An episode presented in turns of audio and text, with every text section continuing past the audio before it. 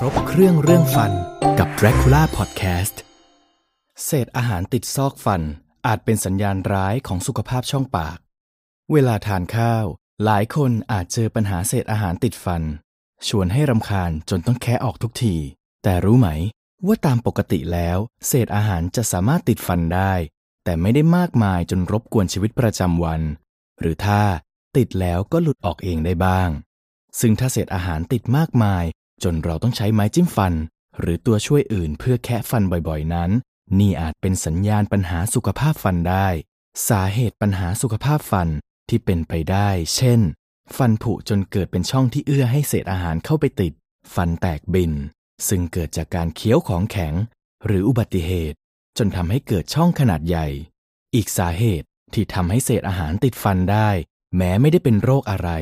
แต่มีความผิดปกติของการเรียงตัวของฟัน ทำให้เกิดช่องว่างระหว่างฟัน รวมถึงการเป็นโรคเหงือกอักเสบ โรคปริทันอักเสบ แบบรุนแรง ที่ทำลายเหงือก และกระดูกบริเวณรอบรากฟัน ส่งผลให้ฟันโยกและเคลื่อนที่ จนทำให้เกิดช่องแล้วเศษอาหารเข้าไปติดให้รำคาญ หรือบางทีการมีเศษอาหารติดไม่ได้เกิดจากฟันห่าง แต่เกิดจากเหงือกร่น จนมีช่องว่างเล็กๆ ระหว่างฟันบริเวณใกล้ขอบเหงือก แต่ไม่ว่าจะสาเหตุไหน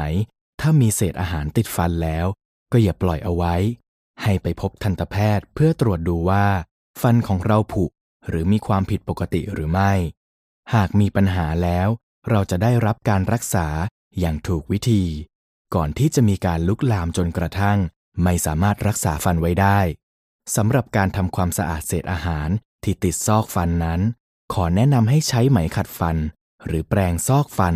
ที่เป็นตัวช่วยยอดนิยมในการทำความสะอาดบริเวณที่แปรงสีฟันเข้าไม่ถึง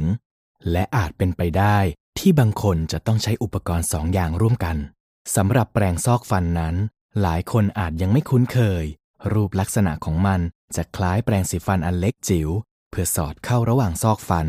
โดยหัวแปรงจะมีให้เลือกหลายไซส์ เพราะซอกฟันของแต่ละคนมีขนาดไม่เท่ากัน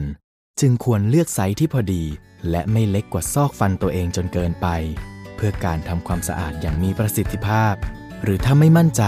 สามารถปรึกษาทันตแพทย์ เพื่อให้ช่วยเลือกขนาดของหัวแปรงได้ และพบกับเคล็ดไม่ลับการดูแลฟันเพิ่มเติมได้ที่ dracula.com